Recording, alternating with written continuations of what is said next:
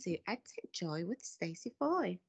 In this series of podcasts, I'll be talking to educational professionals across the Manchester College whose delivery through the use of EdTech tools support the development of our students. As well as those, I'll be talking to externals who are keen in providing EdTech to support our students and externals who are passionate about using EdTech in their delivery. So, why do a podcast, I hear you ask? Well, I've been an educator for eight years in various roles. I began my journey as a curriculum teacher within hairdressing.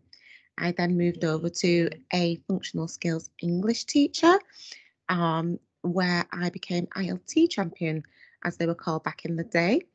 And then I moved to an English and maths leader. And the benefit of using technologies in my teaching practice throughout all those stages is undeniable. Moreover, I believe that others are also working in isolation to enhance and enable the learning of our students. As such, I hope that this platform will allow willing teachers, leaders, support staff, well, anyone involved in the journey of our students to share what they're doing with others across the Manchester College, Greater Manchester, and beyond. So, consider this can we use EdTech to benefit all learners?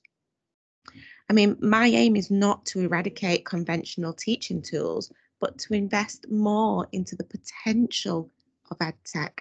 EdTech should be parts of teaching, learning, and assessment, and students should be gaining more practical IT skills to support them in their future. Our future, the country's future. The use of EdTech can make lessons more interesting, I think. It, it can make them more realistic, contextualized, inclusive, adaptable. I mean, I think it could make them easier in the long run for educators and importantly for our students. So, in my personal opinion, the emergency implementation of EdTech tools in delivering online sessions after COVID 19 should be maximised. Let's not go back. Let's capitalise on this momentum and try out any of the tools that have been shared by practitioners on this podcast and if you, as a listener, are doing something that you would like to share, do get in touch. My Twitter handle is at Stacey Ann Foy. I welcome you reaching out.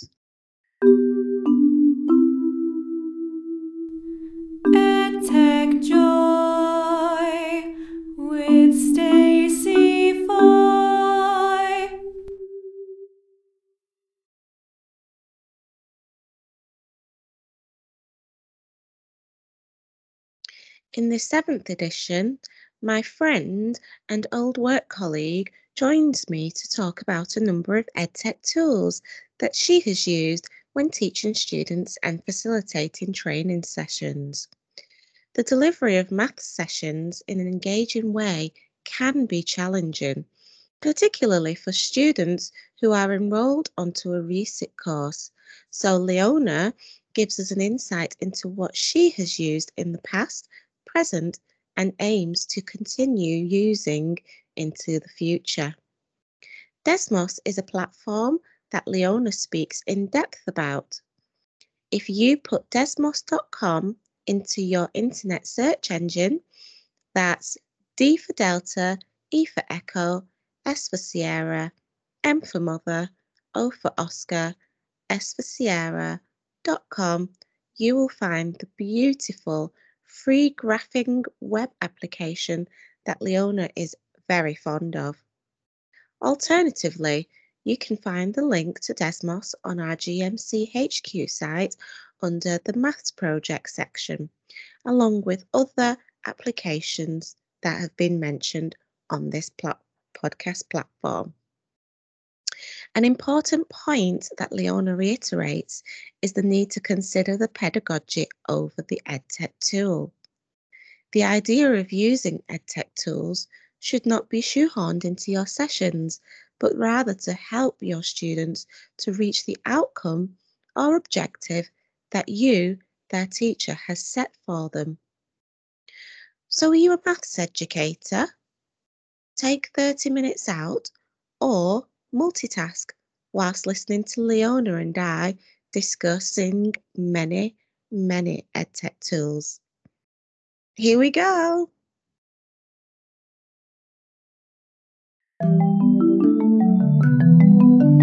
EdTech with Stacey.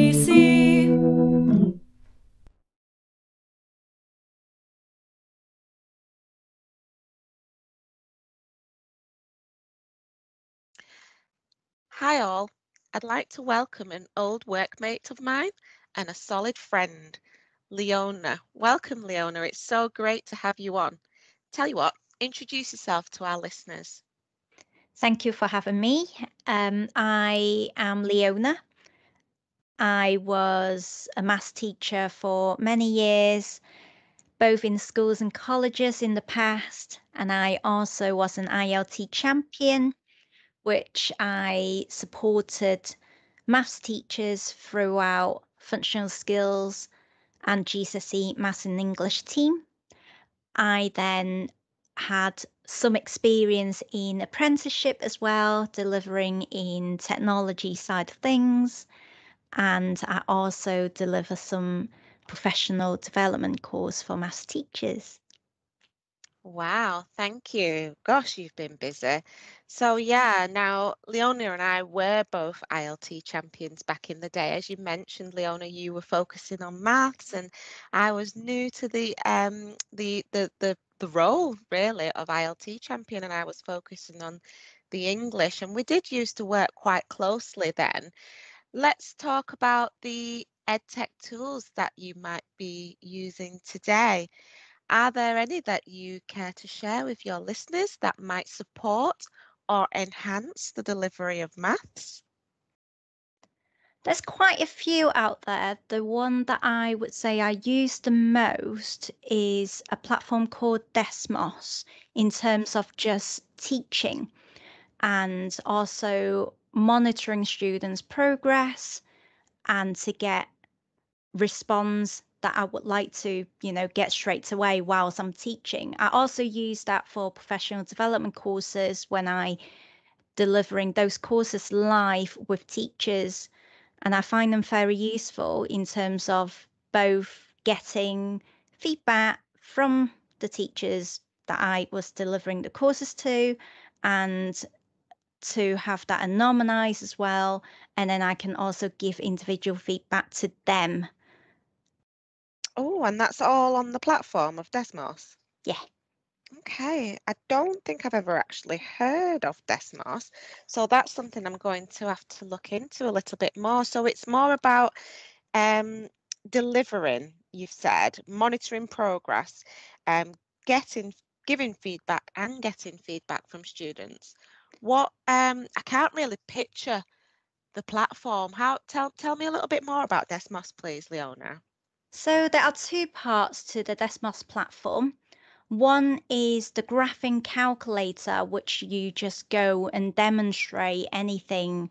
For example, if you want to demonstrate some graphs and how you're going to um, alter different values of an equation or of a function that affect the look of the graph. So that's one main feature that they started having when Desmos first appeared to the world. The mm-hmm. second thing that I use the most, which I was referring to about progress and life teaching, that that sort of that sort of functions that I use are called Desmos Classroom. So there are two different sides, is one for teachers and then one for students. In the teacher side, you can either use the activities that they have already made, whether you want to pick one activities from their GCSE collection or from uh, Key Stage 3 collection or any other activities they have on the Desmos Classroom website, and then just give out the code to your group of students and then they sign in and then you can do that live or do that as an independent learning and come back to it as and when you wanted using the teacher platform to check the work that they've done. And then, of course, there's a student side where they sign in, put the code that you give them, and then they can do the work on there. Okay. And I, I'm I'm just wondering because that sounds really fantastic for teachers, um, because you've got the resources there ready to go, or they could create their own content. Yeah, Yeah. absolutely. Okay. So in terms of students, have you had any feedback from students who've used the Desmos platform? Yeah, so a number of things that they really like about the Desmos classroom. One is about different sort of activities they can play in terms of, I'll give you an example. One that I use the most is the card sorting activity. So you can either create your own, have a set of cards, and then they can do the matching to see if they've got it correct or not. The thing is with Desmos Classroom, you can either use what they call a computation layer to set whether you want to tell the students if the work is being marked correctly or their work is incorrect, that sort of thing.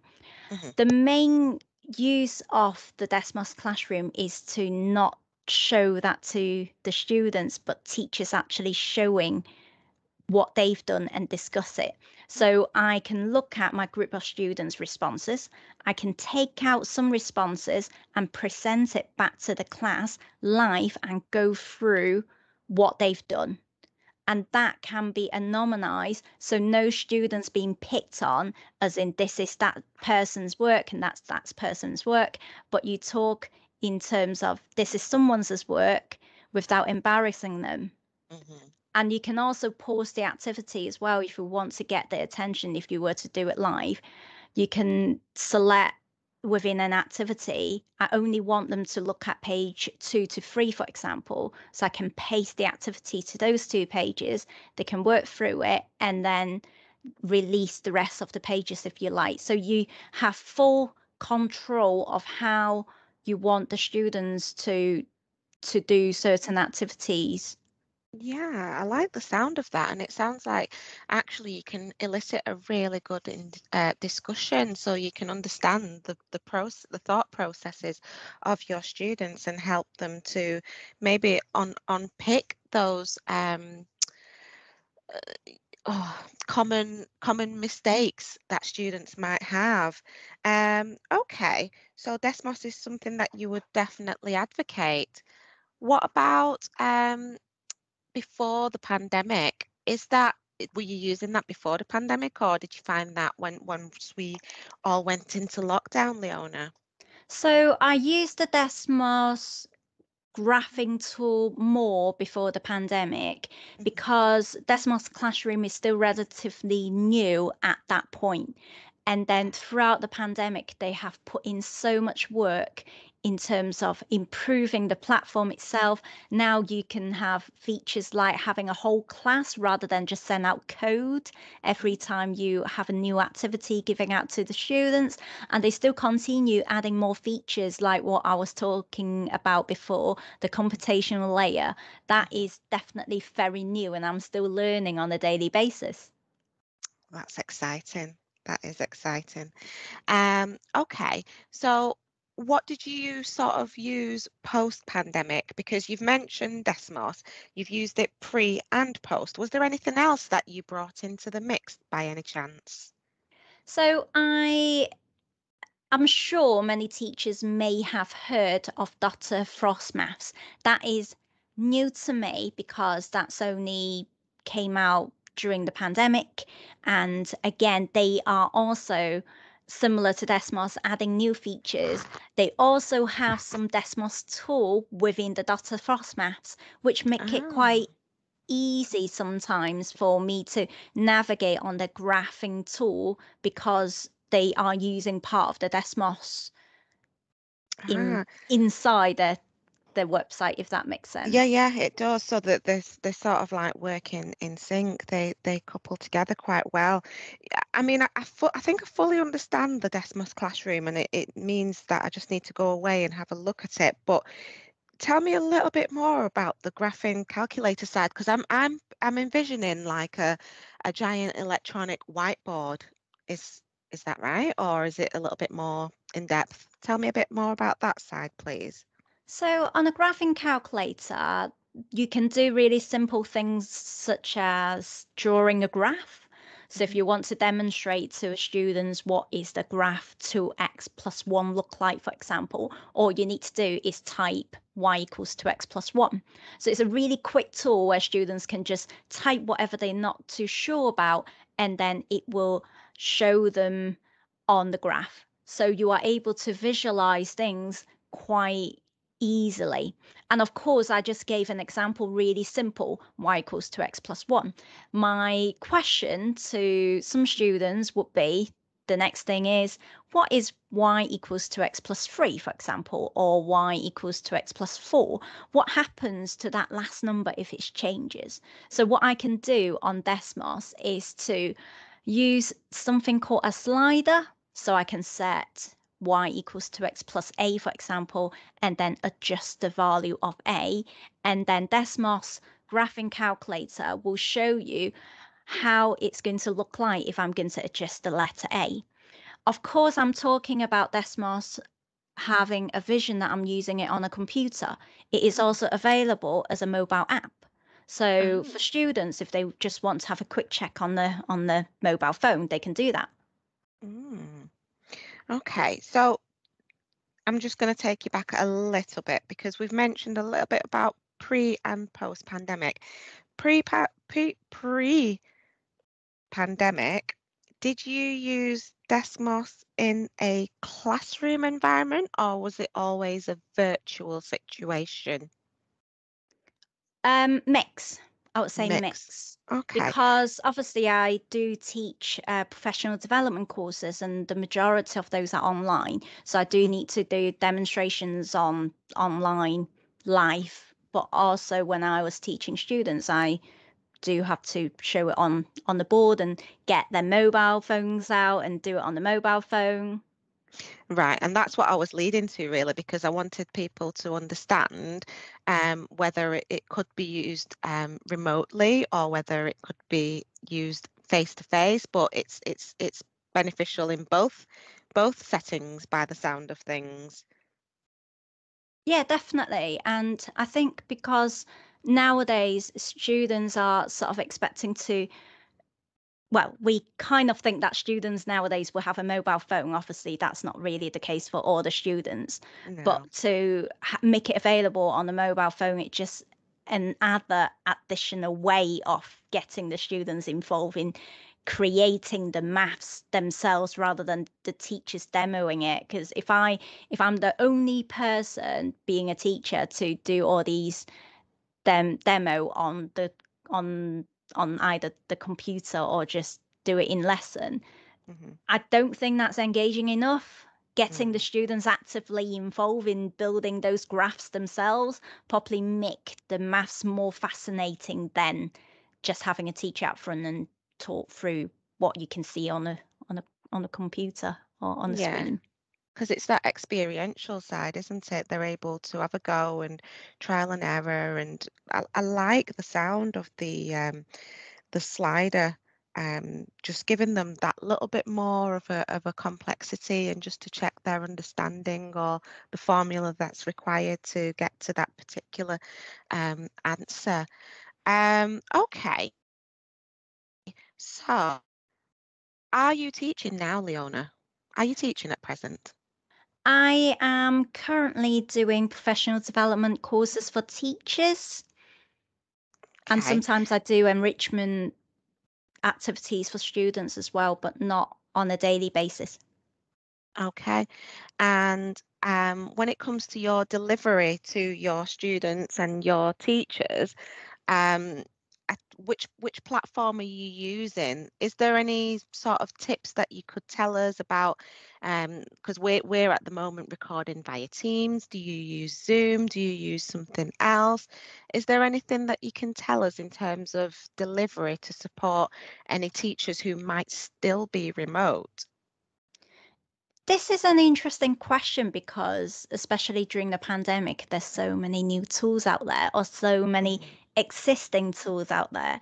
And of course, nowadays everyone know what Zoom is, and I actually found out about Zoom probably at least two, three years ago um, when I went to the Wow. Bett Show. They Ah. were promoting Zoom, and I I was well aware of what Zoom was well Mhm. before the pandemic.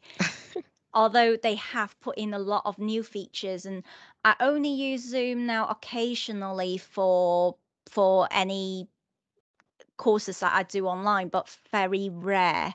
Mm. I use something called a Big Blue Button, and that Oh. is um that is part of it's it's not quite part of the Moodle package, but if you do use Moodle and if you do deliver lessons using Moodle, you may have come across the Big Blue Button.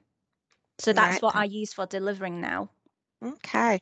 And I'm just thinking, is that something, because I've never heard of the big blue button, I'm wondering, is that something that needs to be switched on by your institution or, you know, your, your, yeah, your institution?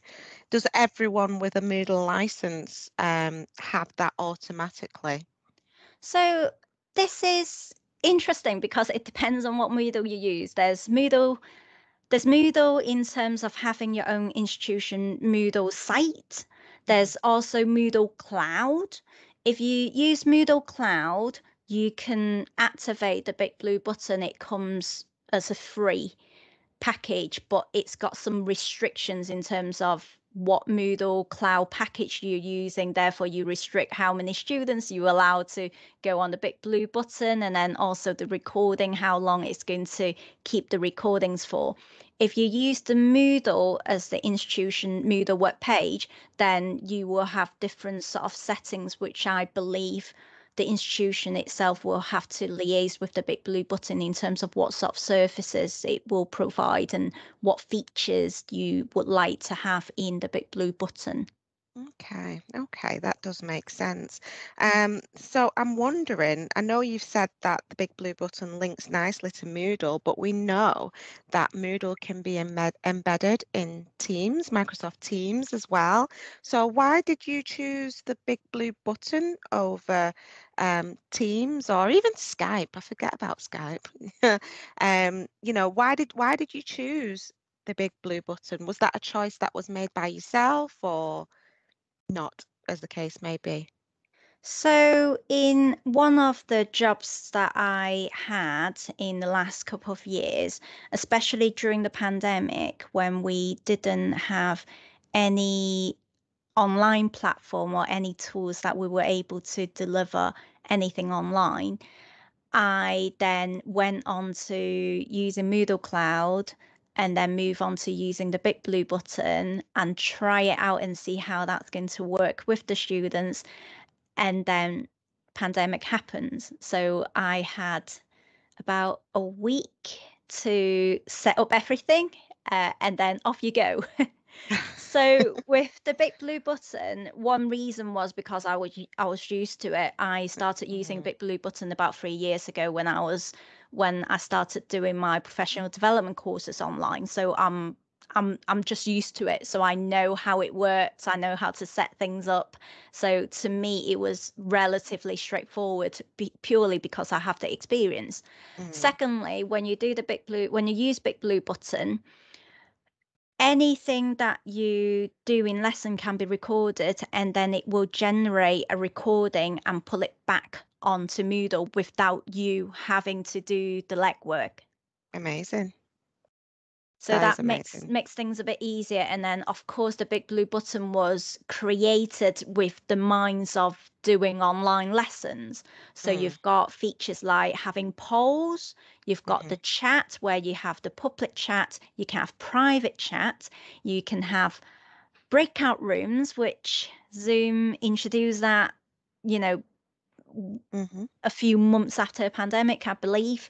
And Mhm. they've got things like raising hands up, you can share your screen, you can upload documents for them to download. So there's lots and lots of features that you can use in the big blue button that fits in what you expect from an online teaching point of view. Do you know what? From what you've just said to me, it sounds like the big blue button were leaders. they had all the things that we've been utilizing in Zoom and and Teams before we even knew about the big blue button by the sounds of things. Um, you mentioned there about your professional development.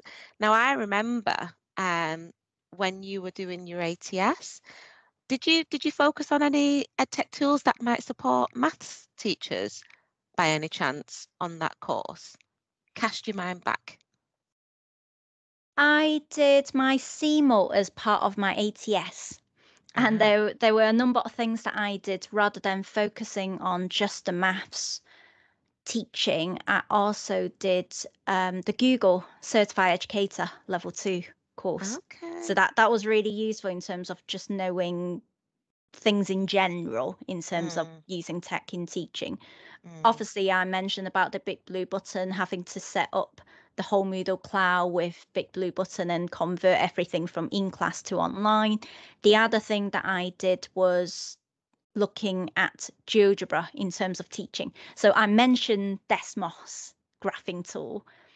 Um, before I started using more Desmos graphing tool as well as the Desmos Classroom, I used GeoGebra a lot Oh, and it's still very common nowadays as well as Desmos. So they are kind of that both tools are very popular as well as autograph. So there's a number of tools that I have used in terms of supporting my teaching, but it Mm. really depends on what is it that you are teaching and which tool fits in in that particular part that you want to teach.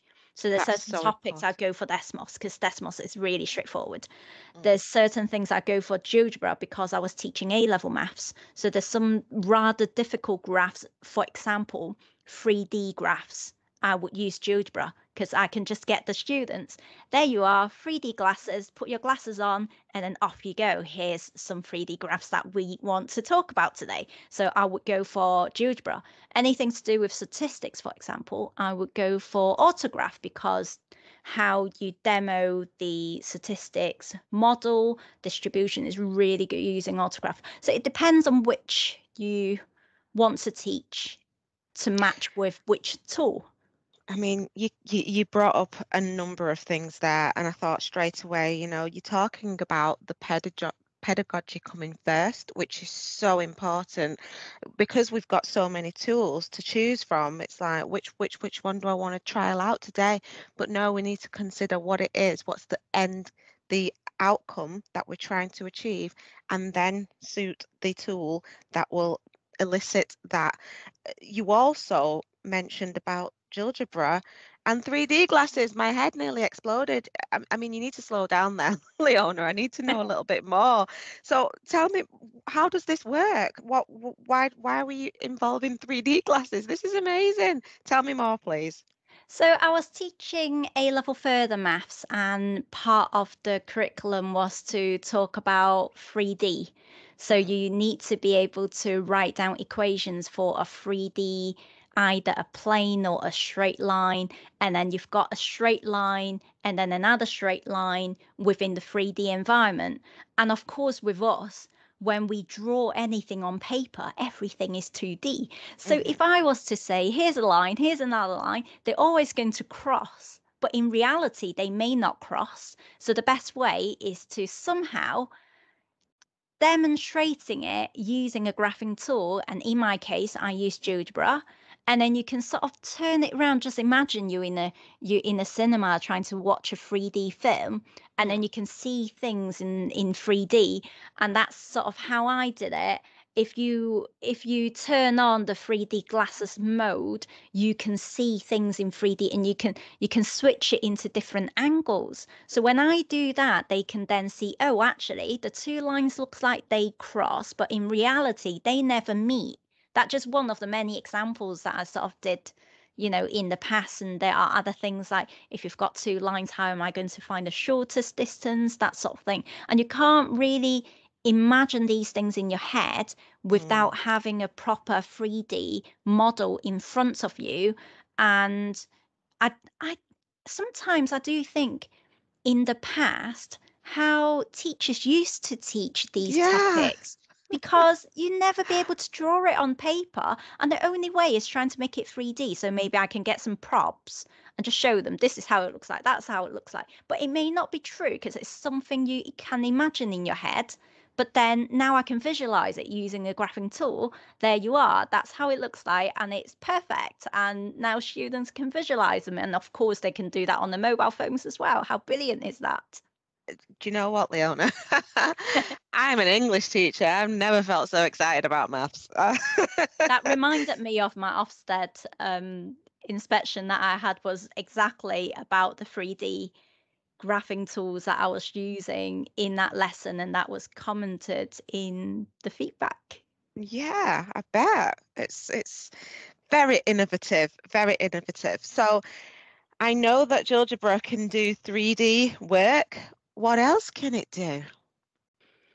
It can do quite a lot of things. If you want to link to other subjects, for example, computing was another one that I wanted to link to, then you can you can use some scripting in order to make GeoGebra do more fancy stuff. So, for example, clicking on a button and then it shows this, it shows that. So, it, it can go really far. And that is also another area that I'm trying to explore. And of course, going back to Desmos when I was referring to what we call computational layer, it's Mhm. pretty much the same thing, but you can do it in GeoGebra. So, they all kind of offer similar things. And knowing these additional, you know, stuff like the computation layer and in GeoGebra terms they call it CAS, the computer algebra system, that also link to other subjects such as computing.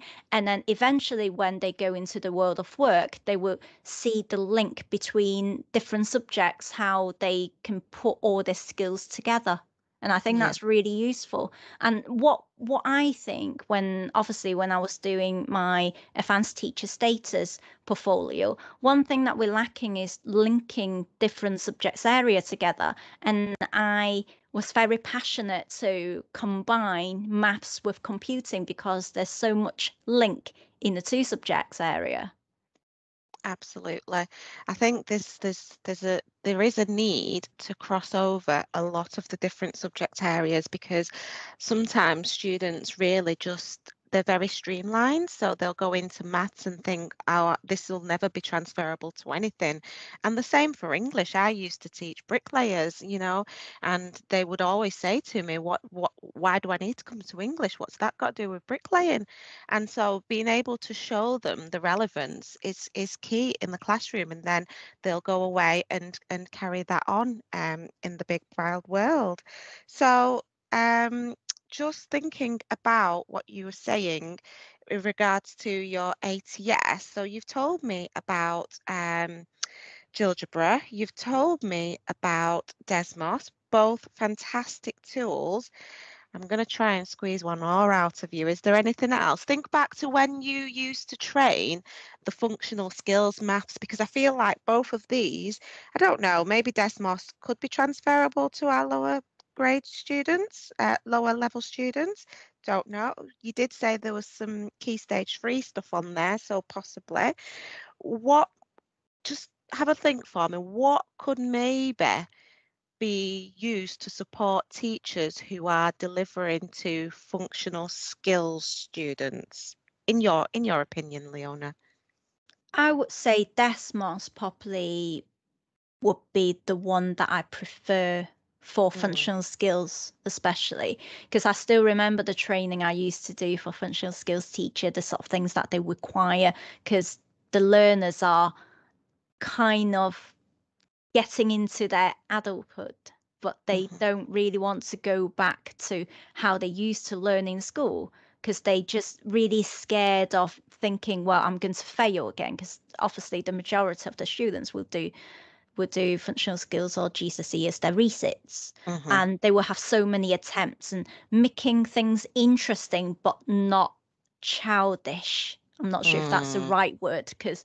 a lot of the a lot of the resources out there that naming key stage three can be quite less not mature not not quite not quite at the right age yeah not not Mhm. as mature as you wanted the resource to be hmm Yeah, I appreciate that, and uh, yeah, I think that's very, very true. Um, what did you did you used to teach functional skills, or did you just support them? Did you have to spend your time and because do you remember? And I'm I'm taking us back a little bit, but we looked we together delivered Active Learn's platform. Do you remember? And that had quite a lot of key stage stuff on there.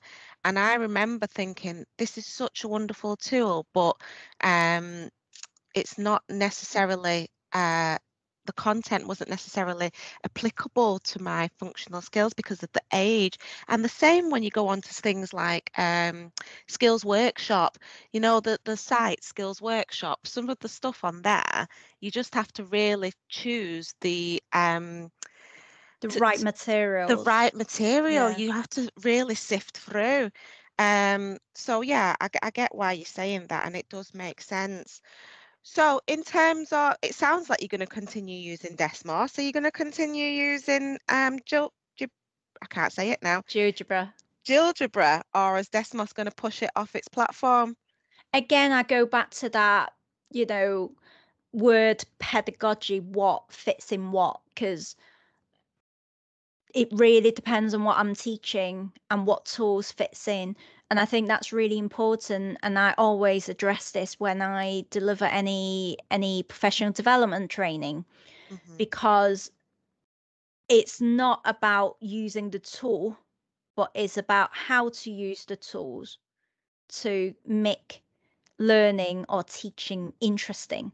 So I'll continue using both tools that I mentioned. And there was another one that I also said about. So we've got the Desmos, we've got GeoGebra, and then Autograph is also within that oh yes group of applications that I use, and they all for different things. So I would continue using them. Although for any teacher starting to want to look into one thing, I would just say pick one that you think it fits in you quite well before you think about others. Remember, I've been using these tools for the last three, four, five years at least. So it's been a very long time that I kind of master using these tools. But for teachers who just want to get into the ed tech but not quite there yet, it may be a little bit overwhelmed by looking at all those at the same time. And you know what? It's almost like you read my mind because that was going to be my next question, a top tip for educators delivering or supporting students. Um, but just before you go there, because we've touched on autograph, but I've not really delved enough. So you've mentioned that you used it for statistics. Is that the only thing or?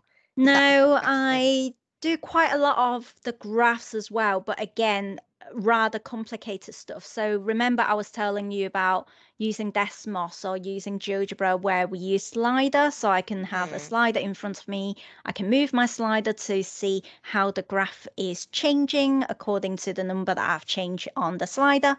With Autograph, they don't use slider, they use something called a constant controller. So I can be a little bit more precise in terms of how I change the value and how it's going to affect the graph. So it gives me more precise information, as in changing the value and then affecting how it looks on on the graph itself. There's also other things that you can do. For example, 3D graph again, they can you can use autograph for for that. The difference is with Desmos and GeoGebra, you need to know a bit of syntax. So, for example, if I want to find standard deviation, you need to know what letter you type in the input bar in order to make it happen. So, you need mm. to have certain knowledge about what words I need to use. Whereas in Autograph, you don't need to do that because it's got the menu ready for you.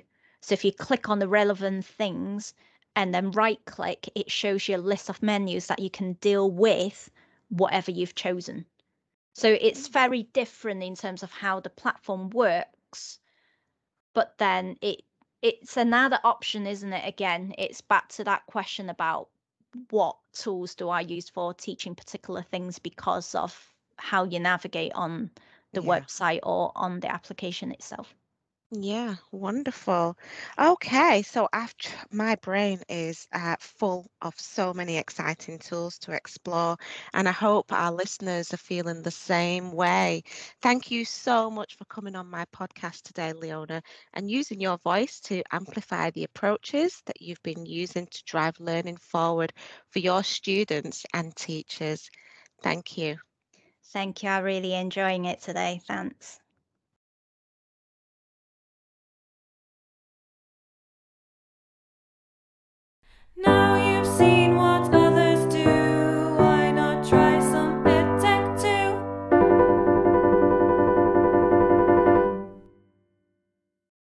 Been listening to EdTech Joy with Stacey Foy.